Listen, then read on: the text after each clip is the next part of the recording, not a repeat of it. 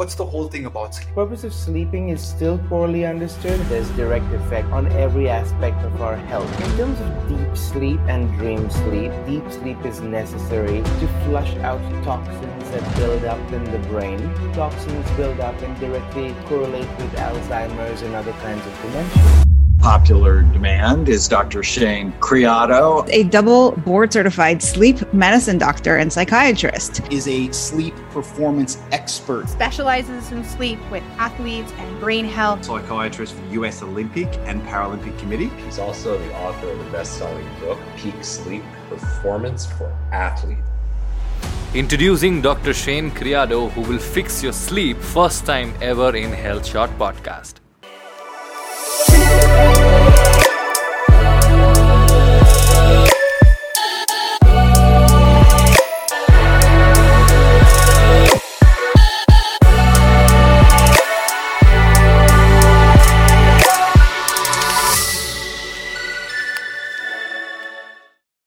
Welcome to Health Shotzz with Ryan Fernando, where we raise a glass to your well being and begin a new journey towards a healthier, more vibrant you. All right, let's get cracking with my architect, a gentleman, a fellow Goan, a doctor with a double board certified in psychiatry and sleep medicine, Dr. Shane Creado. He's written, in my opinion, one of the best books I've ever read on sleep. It's called Peak Sleep Performance for Athletes. I'm on the cutting edge of making athletes win, and sleep is the new diet. So, Dr. Shane has studied. He's got a bachelor's in physical therapy, and then he went on to do an MD. I don't think that was enough. And he graduated at the top of his class. So, you know, whenever I recruit people uh, into the Qua Nutrition clinics, I'm always looking how good they were in school, not in the subject matter, but where did they graduate? And so he's got the gold medal in every possible standard. And he completed his psychiatry residency uh, training at the University of Wisconsin. That was not what caught my eye. What caught my eye is he's on the board of directors of the International Society for Sports Psychiatry. And sports players really, in today's world, have so much of pressure that just giving them a diet is not good enough. And if you take the pressures of sport and you bring that into your daily life, I think everyone has some sort of mental pressure, biochemistry pressure, physical pressure. So I think Dr. Shane would be the right person to get into heated topic where the mind will not overheat, but we'll get certain snippets and shots from him on how we can get to the next level. Now, he's been associated with the Amen Clinics. Uh, Dr. Daniel Amen is a guru that I follow from the brain perspective. And I get to follow him on the internet, but Dr. Shane gets to practice with this gentleman at the Amen Clinics. He's also part of the NBA Players Association, the Australian Football League, the US Olympic and Paralympic Committee, the Miami Heats, the Chicago Blackhawks, and get this, the Rafa Nadal Academy, and so much more. Now, why do I want him talking to us about health shots today? Is basically, hey, Dr. Shane is, in my opinion, the sleep guru of the world. So without further ado, Dr. Shane, are you there? And hi, good evening or good afternoon. Where are you speaking to me from? Ryan, thank you for that warm, warm welcome. I'm so happy to be here. I'm talking to you from Chicago. So it's a good morning to me and a good evening to you, sir. Wonderful. So let's get cracking. I've I've got this whole list of questions that have been asked by my fans here in this part of the world. So the first one, why did you become a sleep doctor? I mean, you did psychiatry, but sleep doctor, did you get enough sleep studying so much in college? I got hardly any sleep in my medical practice, which is one reason why I was fascinated with sleep. But no, really, when we do psychiatry training on medical training, there's little to no focus on sleep. And there's a massive overlap between, as we'll talk about, between sleep and mental health issues and general health as well. And I was tearing my hair out saying, why are we not learning more about sleep? Not just, oh, let's print out something from Google everyone gets eight hours.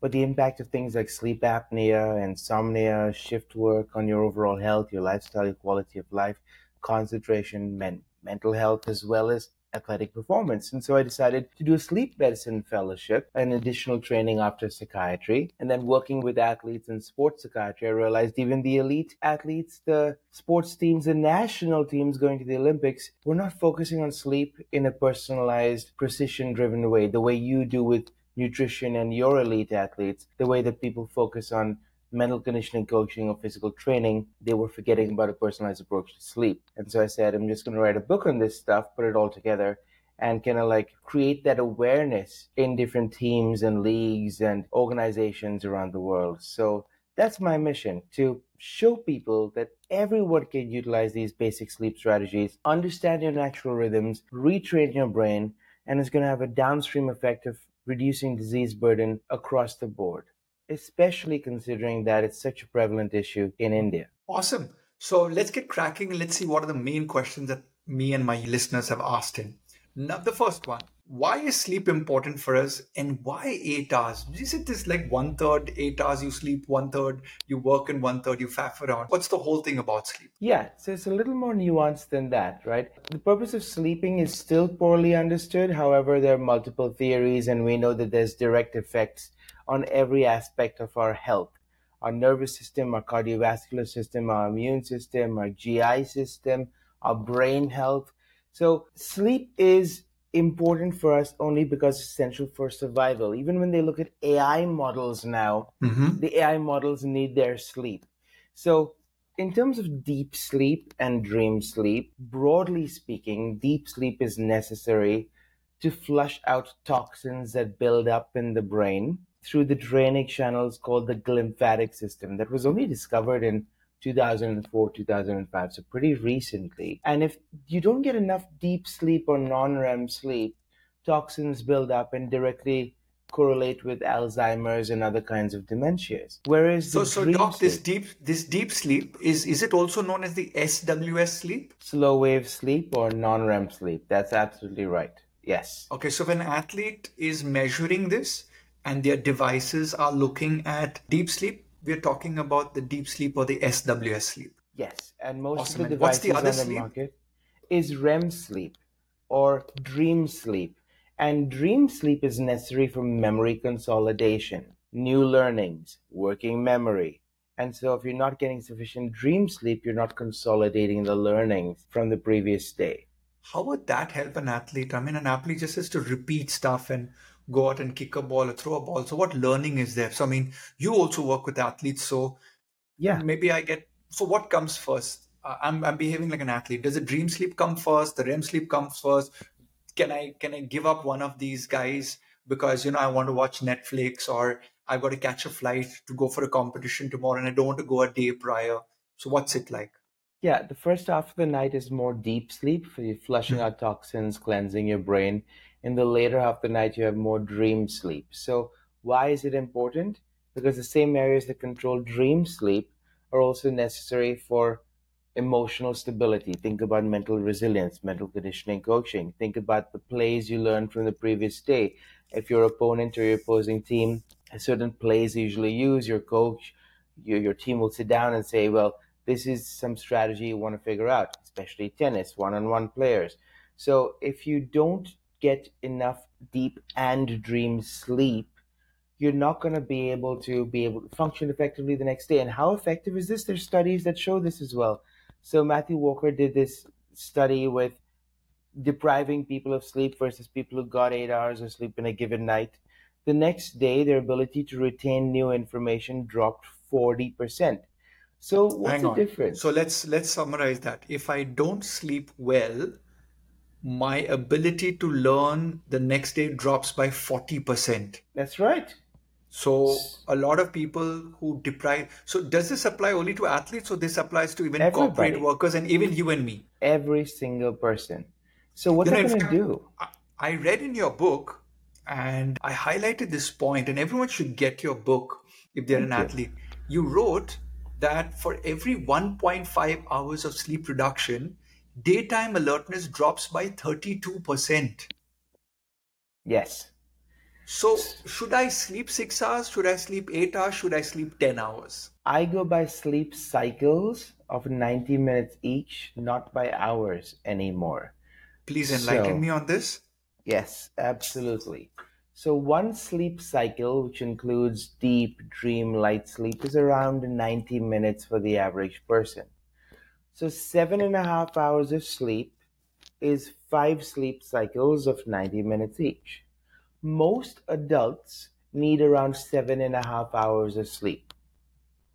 If you're younger, if you're a teenager, you need closer to nine or 10 hours of sleep. One second. So, are you saying the younger you are, the more sleep you need?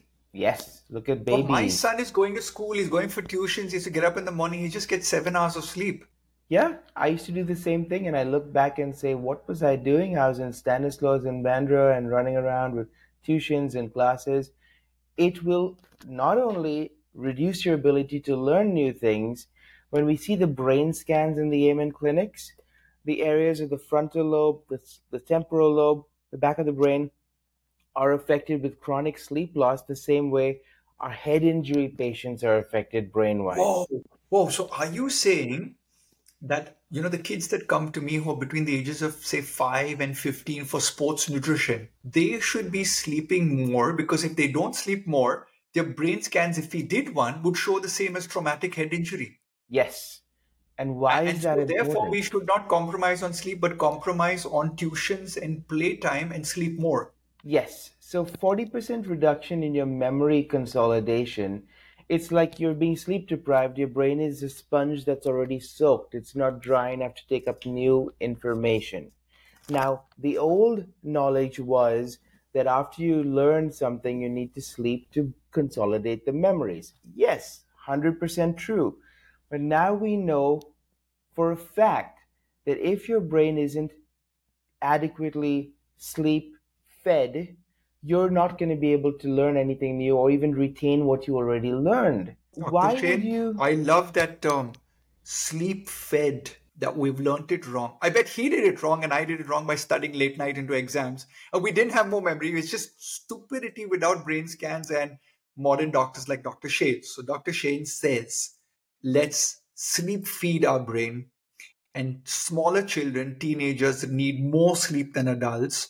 And everything is in the learning. And there's a 40% reduction. Okay, I'm sorry I'm affecting your flow state, but I had a question on flow, which was one of my clients' message. He says, How will sleeping better affect my flow state? And how is this state uh, beneficial for maximum efficiency? Now, I don't I don't understand whether they mean flow state as an athlete or flow state as sleep. What do you feel is the question here? Okay, so flow state has been popularized by Steven Kotler, as we know. He's written really good books, including The Rise of Superman. And flow state is considered a state in which Malcolm Gladwell speaks about this, Brené Brown speaks about this, where you have more mental clarity, creativity, and very fast decision making. More intuition takes over your conscious thinking. So when you look at elite athletes, when you look at Sachin and his matches, Sachin Tendulkar, when you look at Alcaraz or Federer or Djokovic, they just click into something else. You see it, you notice it from the outside, but internally they're just driving on intuition. That's flow state where you have a wealth of experience and now you're going to the quantum level rather than the binary level is what I think about. I think about the conscious brain as a binary computer, the subconscious brain as a quantum computer. So that's what flow state is. Now, in terms of brain waves, three primary brain waves come into play when it comes to flow state theta, alpha, and gamma. And there's different frequencies of how fast your brain is cycling to get into those states. So, theta is when you're deeply relaxed, alpha is when you're alert yet calm, and gamma is when you're in deep concentration. So, some combination of those three results in intuition taking over conscious thinking, and it might manifest as reaction times, mental reaction times, physical reaction times. We know that sleep, the right amounts of quality sleep, not just quantity, can actually have you work sharper, be more efficient. Your reaction times can drop by 300% with little to no sleep a given night. So think about the athletes when it comes to traveling, time zones, jet lag, travel fatigue. But what about you in your daily life? What about driving to work? What about your reaction times and risk of car accidents? A small study showed that in daylight savings time here in the US, when you lose an hour of sleep in March, the next day there's a 21% increase risk of heart attacks. And in the fall, in the autumn, when we gain an hour of sleep, when the times shift, there's around a 20 to 24% drop in the heart attacks the next day. Car accidents much worse the day after you've lost an hour of sleep because of the reaction times. Think You know, about in the, that in terms in of the learning. pandemic, everyone worked from home and everyone binged watched Netflix. And because they didn't have to travel to work, they slept a little shorter and watched TV longer, got lesser sleep, and we had more uh, cardiovascular incidences post pandemic. There we are. Now you know why. Very, very, very interesting. Okay, I'm going to go to the next question, which is uh, about you being a specialist in this field as a sleep doctor, as a sports psychiatrist. In your field of practice, have you found out that something that nobody else has kind of found the link? Like, for example, could the gut microbiome influence your brain and thinking capability and sleep? Or is there something very unique that you have found that you want to share with us? Oh, speaking of the gut microbiome, 100%. The gut produces 75% for neurotransmitters. So think serotonin, dopamine, norepinephrine, or adrenaline. And it also is 80% of your immune system. I'm going to keep interrupting you here. So, if my gut's producing 75% of my neurotransmitters, the signals that my brain gets, the chemicals that my brain gets, it's been produced in my gut. So, my gut is connected to my brain. That's what you're saying? Uh, Okay, yes. hang on. So, if I'm mentally depressed, it's not in my brain, it's coming from my gut. Mostly from your gut. So, in your book, you've written about junk food. And so, junk food is my department. People eat protein, carb, fats, blah. Uh, and you've written about this. So, I, I want you to explain to me about the microbiome, the gut neurotransmitter, and about this study in Uppsala University in Sweden about the two different types of food, which is basically normal food and a little bit of a junk food. And could you throw a little bit light on how that's affected people? Yeah. So the gut microbiome has a bunch of bacteria and other things that need to be in healthy amounts. So the healthy bacteria, the top four healthy bacteria in our gut, produce a B vitamin, B for boy. They also need vitamin D, D for dog, in order to survive. They can't make their own vitamin D, as we all know. So I'm preaching to the choir over here. So please stop me, interrupt me, correct me at any time. When those bacteria produce B vitamins, those B vitamins are responsible for red blood cell production and nervous system health.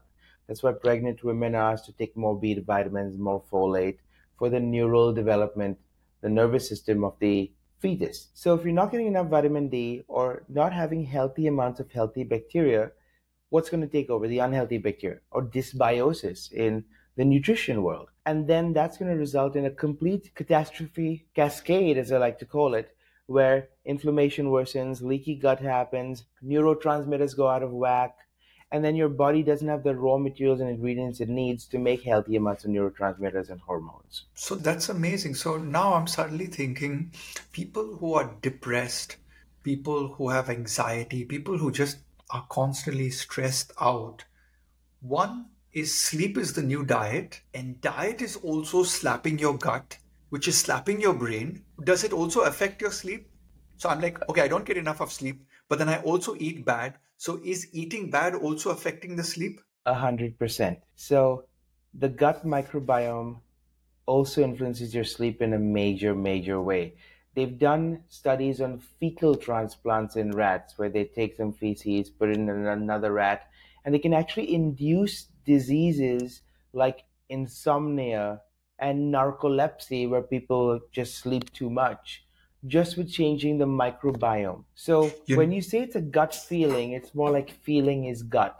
It's amazing that you talk about this because you know I've been practicing for two decades now, and uh, at the Qua Nutrition Clinics we do something which is bio-individual and nutrigenomics since 2010.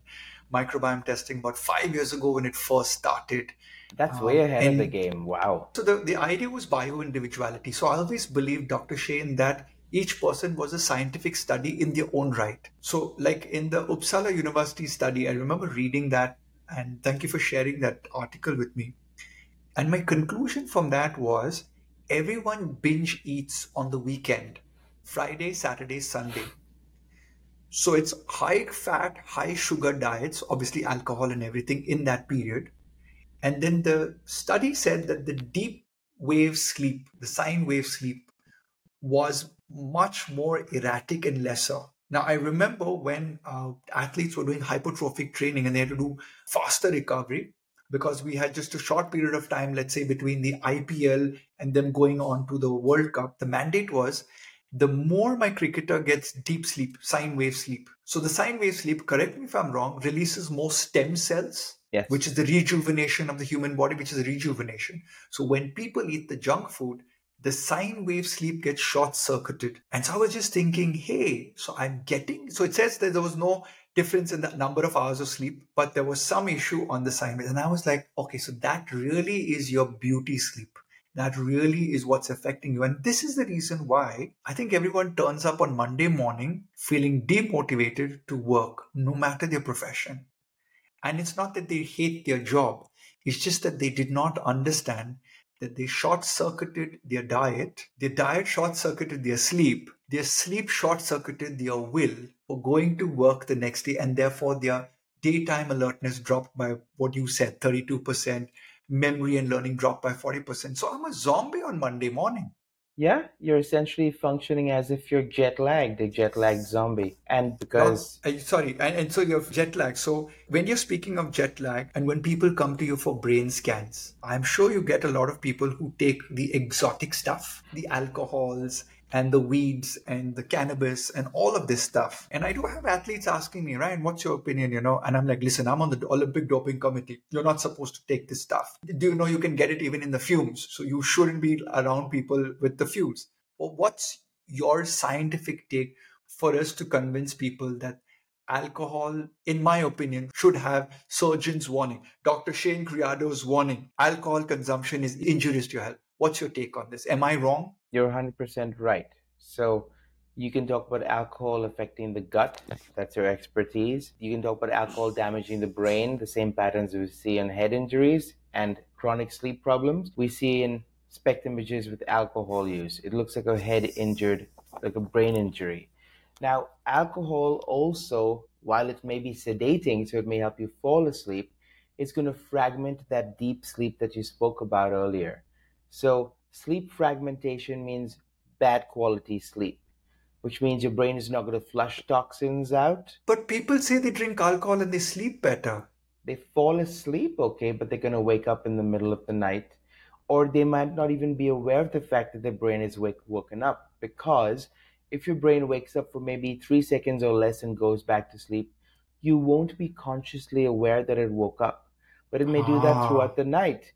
And you may wake up not and as a sleep scientist, you're able to see this in a sleep lab. Exactly. And you may wake up not remembering, but you may feel terrible the next day. What's a hangover? What is feeling like crap the next day after you've had nine hours of sleep but five drinks the previous night? It's poor So- quality sleep. So we know that, you know, I work with a lot of celebrities, you work with a lot of celebrities. We can't take names, right? So I can't take names of who's got a six pack and what protein powder I've given them. And you can't tell me who's like a alcoholic. But in the field of celebrity and the pressure to go and party and stuff like that, have you actually done and seen wherein people have these scans done and then they decide to follow your diet, which is the sleep diet, your diet, which is reduction in alcohol or abstinence from alcohol? And do you have a before and after scan? And is there any information that you can share which our viewers will understand that there's no hocus pocus of these two guys talking about it? There's actual proper diagnostics to say that there is a massive improvement in a person's condition. Yes, there is. And so we can look at improvements in terms of cognitive testing, emotional testing, subjective symptoms that they've reported, sleep testing, biomarkers like blood tests, like testosterone levels get boosted, inflammation markers come down, cholesterol and blood sugar level markers come down, and imaging verification on SPECT images before and after they've implemented a brain healthy protocol, which includes the kind of nutrition work you do and the kind of sleep work I do.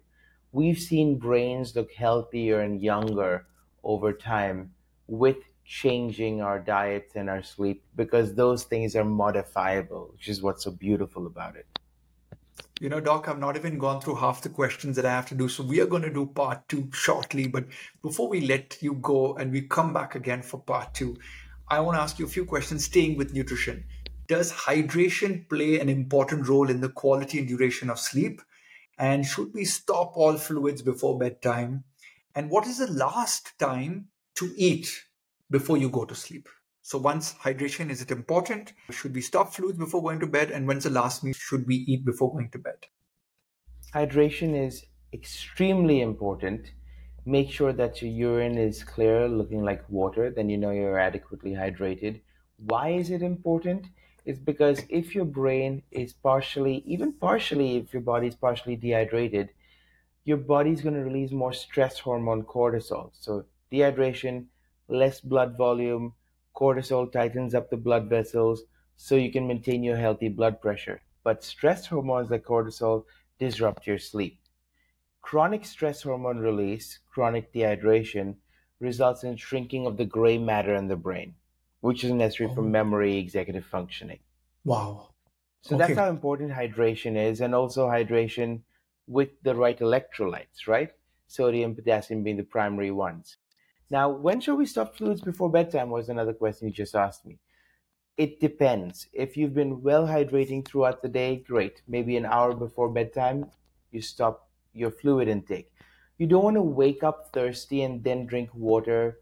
Another reason why people shouldn't be drinking a lot of alcohol or smoking weed because it makes you thirsty. You're going to wake up, it's going to disrupt your sleep. Now, if you look at sleep hygiene guidelines printed out on the internet, they might say no meal three hours before bedtime, no fluids three hours before bedtime.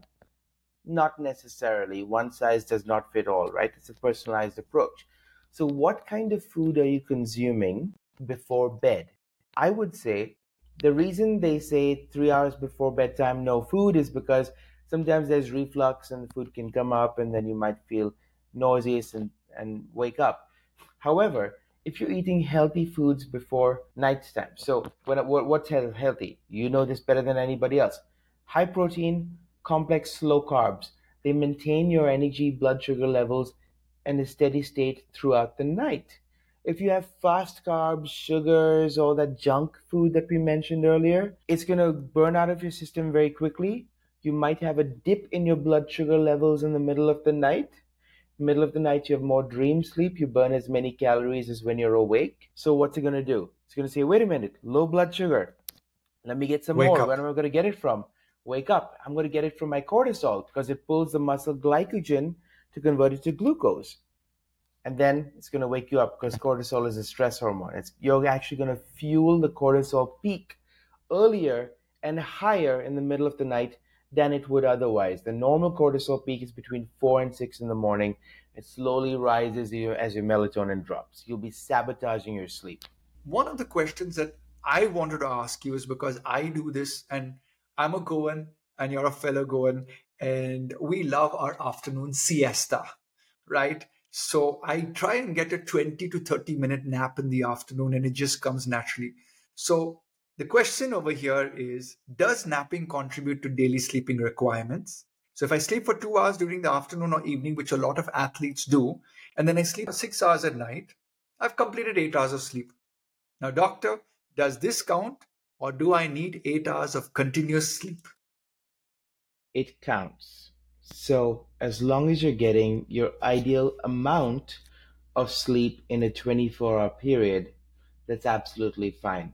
Historically, anthropologists suggest that human beings had bimodal sleep, so a few hours in different parts of the day. Now, it made a lot of sense back then if some people had to stay awake, look out for wild animals, make sure the fire was going, feeding, raising the, the kids, all that kind of stuff. So, bimodal sleep made a lot of sense. In our modern world, we want to squish it all into the nighttime, which is fine, but many cultures, as you mentioned, have this siesta. Some studies have suggested that if people are napping during the day, their heart attack rate goes up by 30, 40%. But those studies, if you look into the details, those people are feeling sleepy during the day, which means there's something wrong with their nighttime sleep, their sleep quality.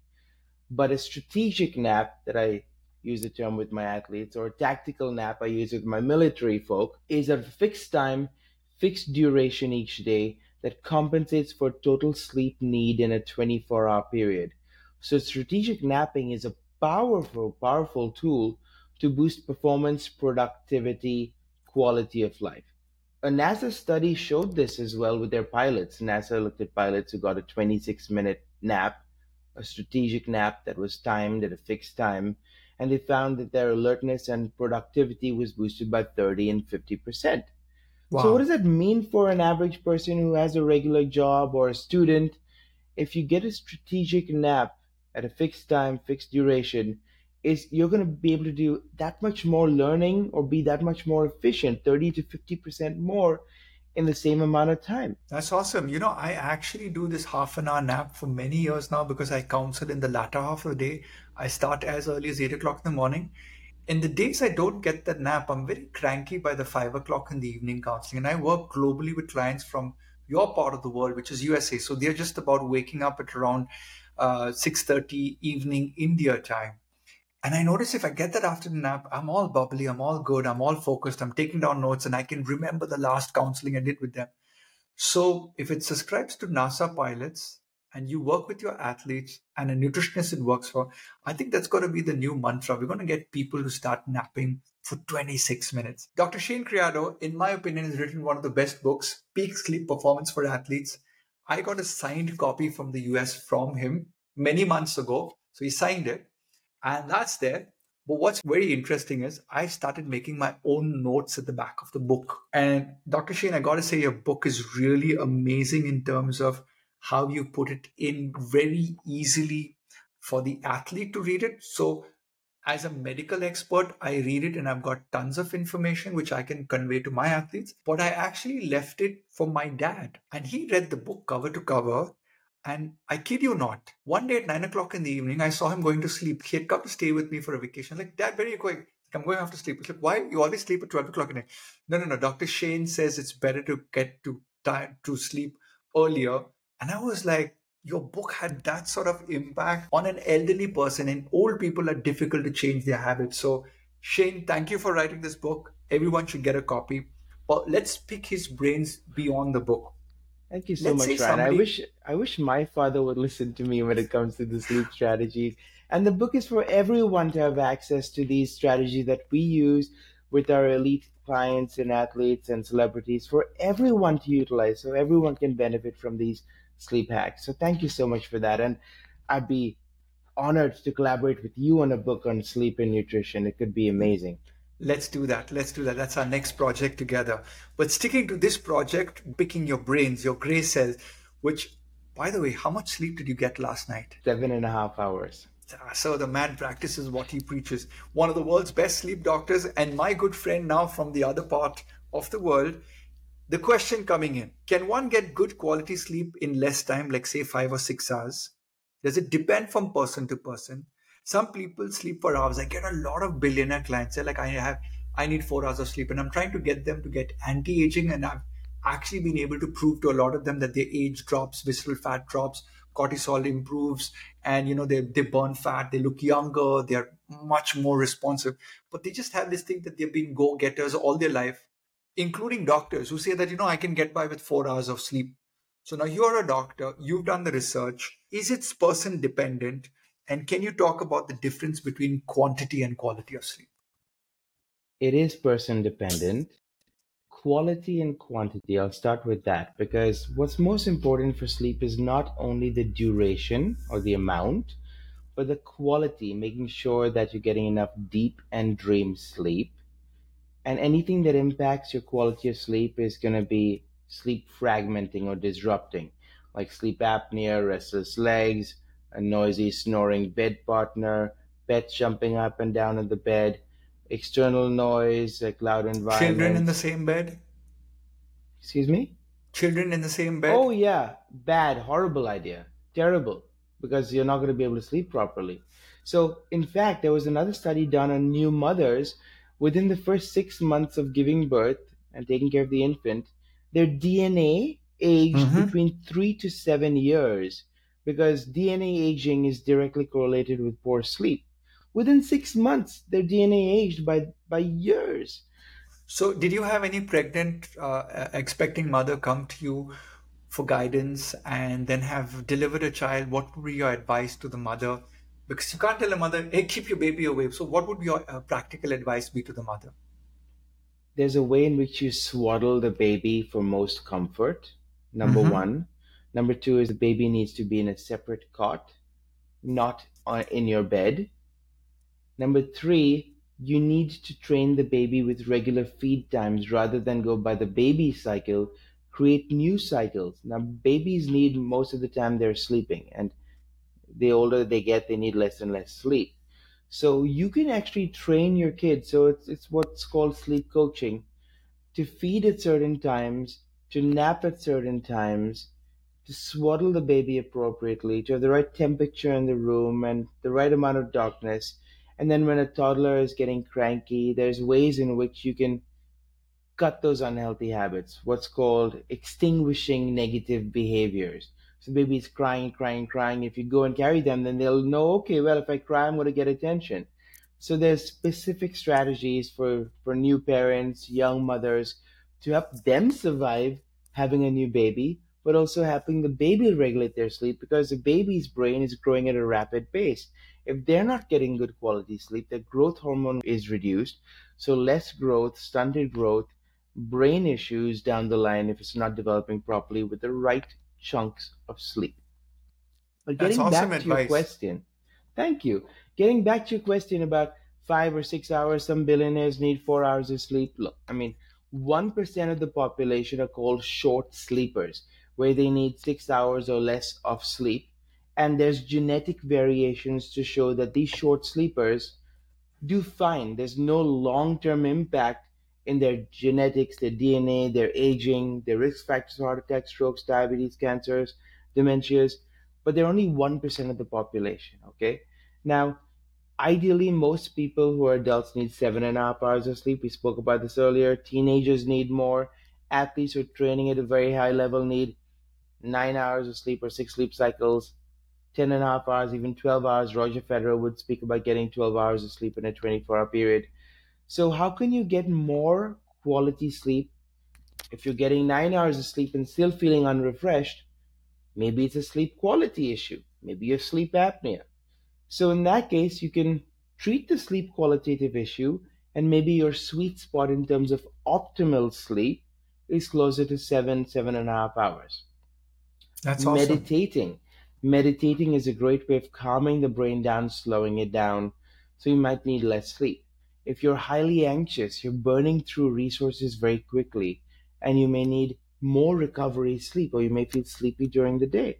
So if you mitigate anxiety, if you meditate, the Dalai Lama said sleep is the best meditation, then you might get away with better quality sleep, so a less need for a amount of sleep that you're getting in a 24 hour period.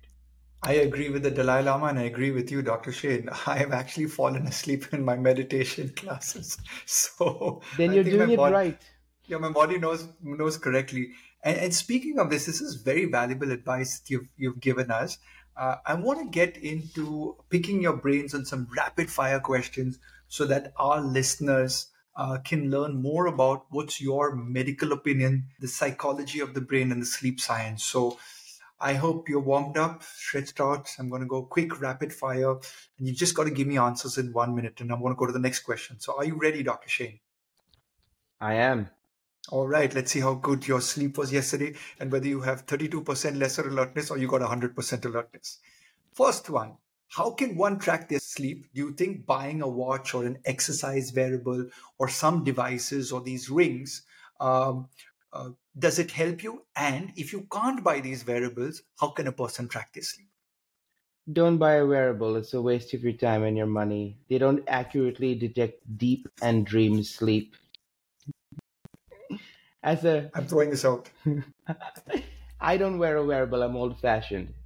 If you want to look at your total sleep as a rough measure, fine. But if you're trying to look at deep and dream sleep, people can get obsessive. They can develop what's called orthosomnia. And I tell my athletes, it doesn't matter. Those wearables are roughly measuring. How, how accurate or inaccurate are they? In a study with 10 wearables a few years ago, they found only three out of 10 times could they accurately detect deep and dream sleep. That's worse than tossing a coin. Rough measure, yes. Individual measures, rubbish. So I use a barometer when I go to sleep. I try and increase the oxygen in the room. So if I put the AC on, I keep the window slightly open because I notice if I don't get enough of oxygen, I don't sleep deeply. I get up very groggy the next morning. So I, I think maybe just listening to your intuition um, that that really really works at the end of the day. And maybe an alarm clock, a traditional alarm clock. How many hours? Oh, I'm going to sleep at eleven o'clock at night. I'm getting up at seven o'clock in the morning. Yeah, I got eight hours of sleep. Right. Yeah. So I want you and every listener and every athlete and celebrity I work with to get more tuned with their body. If you're waking up refreshed and can function throughout the day, you're getting the right amount of sleep. That's the amount of sleep is right for you. Awesome. Awesome. And if I can come in over here, magnesium threonate and uh, apigenin found in chamomile tea actually induce a deeper sleep. So just have that and fingers crossed you're going to get a deeper sleep. Next question. Doc, this is from our ancient Ayurveda from this part of the world and the yoga. Is Yog Nidra, non sleep deep rest, effective? Are there any other techniques that you suggest to reduce stress in a person just before they go to sleep? Yes, and yes. Yoga Nidra is a great strategy to get into the theta, the delta states for healing, for deep healing. And it targets your nervous system, so it strengthens the rest and relax system and calms the sympathetic nervous system, that's the fight or the flight nervous system. In this deeper relaxation, it also releases more melatonin. It's powerful antioxidant, helps with immune function, blood pressure, stress hormone levels, and induces restful sleep. So Melatonin is more than just a supplement to help you fall asleep. But Yoga Nidra is extremely powerful in that non sleep deep rest category of strategies to calm that nervous system down very powerfully, very quickly. And there are other strategies for non sleep deep rest. One of my favorites is physiological sighing. It's a breathing technique that you got it so physiological sighing is a deep inhale and then even more of an Ah. inhale. Oh, a double inhale. Yes. At the peak of inhalation, inhale even more and then as slowly as possible blow out through your mouth as if you're breathing through a straw. You got it. Even if you take your heart rate, five minutes of doing physiological sighing is more effective than 30 minutes of meditation. You'll find a drop. So, what happens with my NBA guys who have night games and their adrenaline is pumping, the testosterone is through the roof, the cortisol is pumping? Physiological sighing, yoga nidra, progressive Awesome. muscle relaxation, mm-hmm. golden. Speaking of golden, five tips for light sleepers because they would pay you in gold to get a good night's sleep. That's the difference with getting the gold medal and not even making it to the podium, and studies have shown this as well. Yeah. So, most important strategy is fixed wake up time every single day. And when you wake up, don't say hit the snooze and the alarm. Keep your alarm clock away from the bed so you're forced to get out of bed. And when you get up, hydrate. Maybe warm water, maybe some cayenne pepper or some cinnamon or saffron, turmeric to help your metabolic rate go up, help flush out toxins, help with inflammation. And then get some sunlight on your face to drive down the melatonin levels. Don't stare at the sun and then complain that you got blind, but there has to be some sunlight on your face for 20 to 30 minutes. And eat a healthy meal before bedtime, high protein, slow carbs, and wind down before bedtime because your brain is not a light bulb that can be switched on or off. It needs to synchronize slowly and get into a habit of falling asleep. Don't lie in bed and start worrying about the things you got to do the next day or worrying about what you didn't do good enough the previous day. One hour before that bedtime is your mini vacation, right? Sleep is what I like to call it. And your room is supposed to be your cave. Cave dwellers back in the day didn't have flat screen TVs or windows Or electricity for that matter. or EMFs and electricity, right? So, winding down, writing down your to do list, maybe journaling your worry list, kind of deconstructing what happened the previous day will not make your brain think about those things when you're lying in bed. The brain is going to be free of encumbrances. Then you do the yoga nidra. Then you do the physiological sighing and progressive relaxation. And of course, if you've eaten healthy foods for your protocols with your clients and maybe the need for certain supplements to boost those levels in healthy ranges. Almost every single person allowing for certain underlying issues like sleep apnea or severe anxiety is going to have beautiful, restful, high quality sleep. Which one of your celebrity clients slept the longest and the best? I would say Mike Bryan because he's the most recent guy I worked with. He's a tennis player who's won 18 Grand Slams, and wow. he, yeah, he's such a great guy, such a good human being as well. And this kind of tracks in with the wearable he was using. I don't have any stake in any wearable companies, just so everyone knows. He used the Oura ring and he contacted me several months ago randomly and said, Hey, I want help with my sleep. I said, Is this a joke? How do you know of me? I have hardly any followers on Instagram.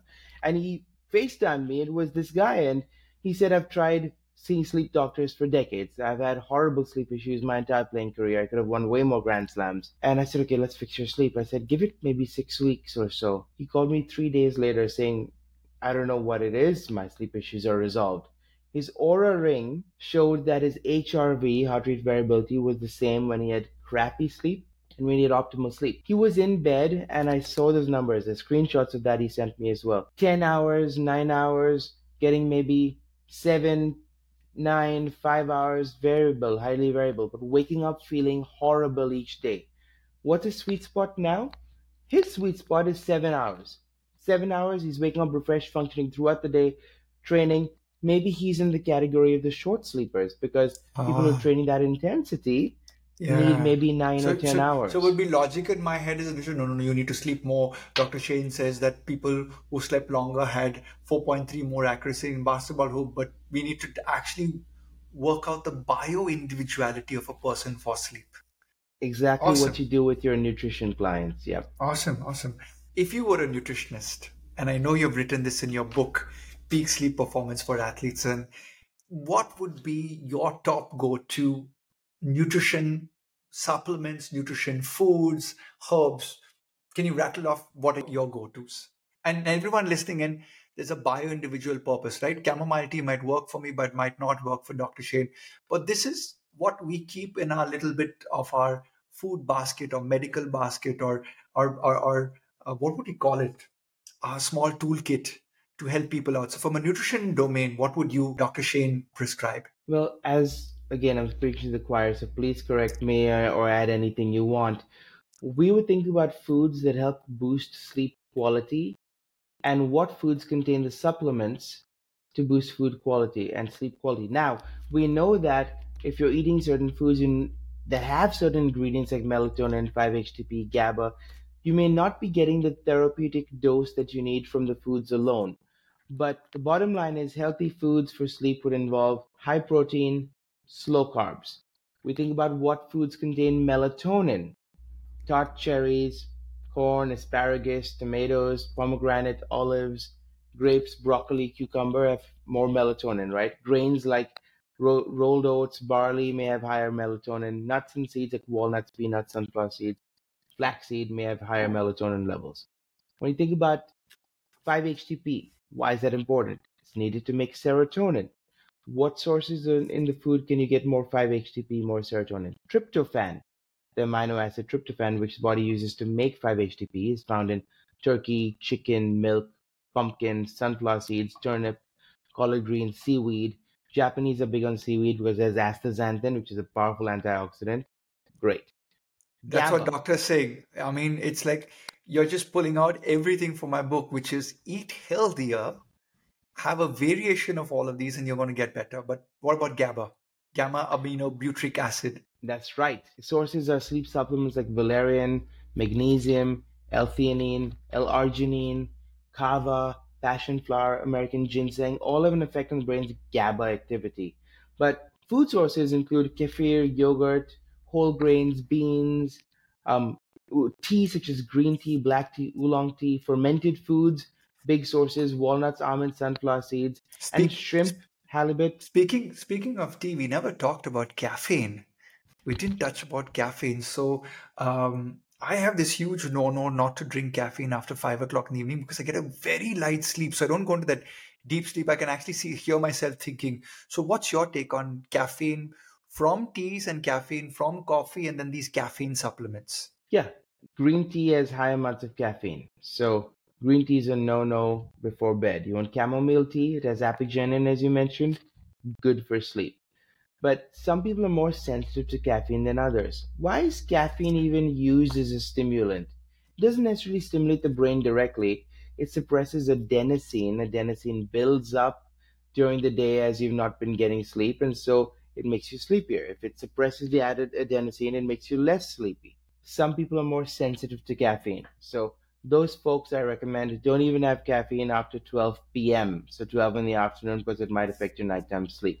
That, that's me. That's me. Yeah. I just have one cup of coffee in the morning. And in fact, uh, Dr. Shane, I want to share with you, we actually do the nutrigenomic testing for caffeine sensitivity. So whether your liver can actually process caffeine or not, and certain people just process it like that. So those are the guys who can drink coffee and fall asleep. I am in that category. And also those people who have ADHD. I realized this the hard way in medical school before a major exam. I said, Mom, I need some coffee. I need some Coca Cola. I need my Mars chocolates. I'm going to stay awake. Hmm. Didn't work.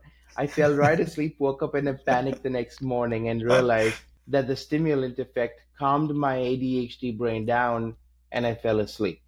And probably got good marks because of that, because you aced just about every paper in medical college. Guys, this is a gold medalist in college, so uh, we're getting some amazing tips from Dr. Shane. Dr. Shane, I know you have a very busy schedule. It's early morning there in America, and you're going to head off to your clinic to practice right now. I know you've got an appointment coming up, so I'm going to let you go in a few minutes from there. Five hacks that you would recommend to anybody from a sleep perspective? Fixed wake up time, morning sunlight, winding down before bed an hour before your desired bedtime, the healthy food maybe two or three hours before your desired bedtime, aerobic exercise, even brisk walking as if you're running late for 20 to 30 minutes each day boosts your deep sleep that flushes out the toxins, and strategic napping if at all you need it. Fixed time, fixed duration. What is the duration? 20 to 30 minutes for most people. Or if you've been out late at night partying or traveling with jet lag, you need a nap the next day. Don't wake up later on, like on a weekend. That's going to push your brain into jet lag but get a chunk of sleep to compensate for that sleep deficit you've had the previous night, and you're golden. That's very, very golden. Final point I personally use magnets under my mattress to sleep, to biohack my sleep, which is the pulsating electromagnetic frequency. I've used it with athletes uh, across the world. It does affect the brain waves. Uh, are there any other biohacking devices that uh, you have seen, you have heard about, uh, which uh, people who travel different time zones or don't get enough of sleep can use. So, are there devices, equipments? I know you said that it's tossing a coin for the wearable. So I've just tossed away my exercise wearable and I'm not going to use it anymore. What could what else could I use to hack my sleep and get better sleep? Travel kits. So there's less expensive options, there's more expensive options. Travel kits involve having the same kind of bedding wherever you go. There's HEST, for example, H E S T. My, my, my wife has to listen to this. I carry my own pillow and my whole family laughs at me. My whole family laughs at me. They call me a diva because I carry one pillow inside my suitcase. And like, what's wrong with you? You're a smart man, Ryan. And as the, the saying goes, those who could not hear the music believed those that were dancing were crazy, right? So I love this concept of taking your sleep kit wherever you go, keep taking your favorite pillow. I love a weighted eye mask that completely blacks out any ambient light because I don't have blackout blinds in my house. And when you travel, you never know the situation in a given room or on a plane blackout blinds or masks, great. Also, if you're traveling across time zones, there are specific protocols and calculations I've developed for my athletes or anyone who works with me to mitigate jet lag. When I had athletes going to Tokyo, 16 hour difference between Chicago and Tokyo, zero jet lag. When I go to India for Christmas, zero jet lag. When I go to Europe for work, zero jet lag. It's a it's like a superpower. But you, if you know the sleep time that you need each day, if you know your training times, your exercise times, if you know your meal times, the travel times, the duration of travel, the time zones between the countries, there's a calculation I've developed. And so part of that also involves light delivering glasses to reduce your melatonin and shift your rhythm quickly. Oh, I've seen this at the Rio Olympics. The athletes were wearing uh, lights on their glasses. I actually have a set which looks like Star Trek glasses. I have a I have a pair too. Can I have a look at it? Yes, absolutely. So are they still space age and geeky as before? They were like these huge one, huge oh, ones that went are around my. these are really cool. So oh, they like become this. much more sleeker. These are the AO AYO, and they have a proprietary kind of calculation where these light emitting diodes give you the right intensity of light delivered to your retina. So is it linked to an bright. app on your phone? Yes, they also have an app that you can use, and it's super simple, not very expensive at all. Because if you people say, "Well, I need light," okay, fine, I'm going to put on the lights in my house. That's insufficient. Sunlight has an intensity of a hundred thousand lux, lux. Okay. The lights inside your house may be 1,000, 2,000 lux, but Oh. you need at least 10,000 lux to influence your rhythm, your circadian rhythm, your melatonin. These ones deliver 10,000 lux equivalent, and there's also big light boxes you can use with 10,000 lux. But these I can wear, go about my daily life, drive, walk a dog, hang out, and 20 minutes goes by. Like I can read my work for the day and use these, especially in the winter time over here when the days get progressively longer and darker, or rainy weather in the monsoon season. You don't get enough sunlight on your face. These kinds of things will help just tighten up your rhythm. You'll feel more refreshed and functional during the day. Awesome. You've heard Dr. Shane Creado talking to me about uh, sleep problems. I have so many questions, which we're going to probably come back another day and talk about it. But you and I are sharing notes with our clients. I'm going to be sending my clients to you, Dr. Shane. If my audiences want to reach out to you, where can we find you? You can find me through my book, Peak Sleep Performance for Athletes. It's on Amazon and Kindle. Thank you. Thank you for that. Instagram is Peak Sleep Performance, one word. My email is info at shanecreado.com. My website is under construction, shanecreado.com. And my clients need your help so much as well. So I'm excited to to have a team approach here, and I'm so grateful for you having me on today. Happy to come back anytime, Ryan. Dr. Shane, it's been awesome. I've got three hours before I need to get to sleep. I'm going to be doing all the stuff that you have encouraged me to do today. I'm going to continue with my naps. But to everyone who's tuned in today, if you've loved this episode, I need you to help me out. Change the way the world sleeps. One person at a time. The health shot today was sleep is the new diet. And the health shot that we need is new awareness, not stuff that's going to panic you, but just simple stuff. And what I can take away from today's episode is the same time you wake up every day, have that sleep consistency. Napping is good. And final tip to everyone the best nut on the planet with the highest melatonin content, which should be eaten four hours before you go to sleep, is 10 pistachios with the skin on, unsalted. You've heard it first here from Ryan Fernando. The health shots with me are going to be power packed.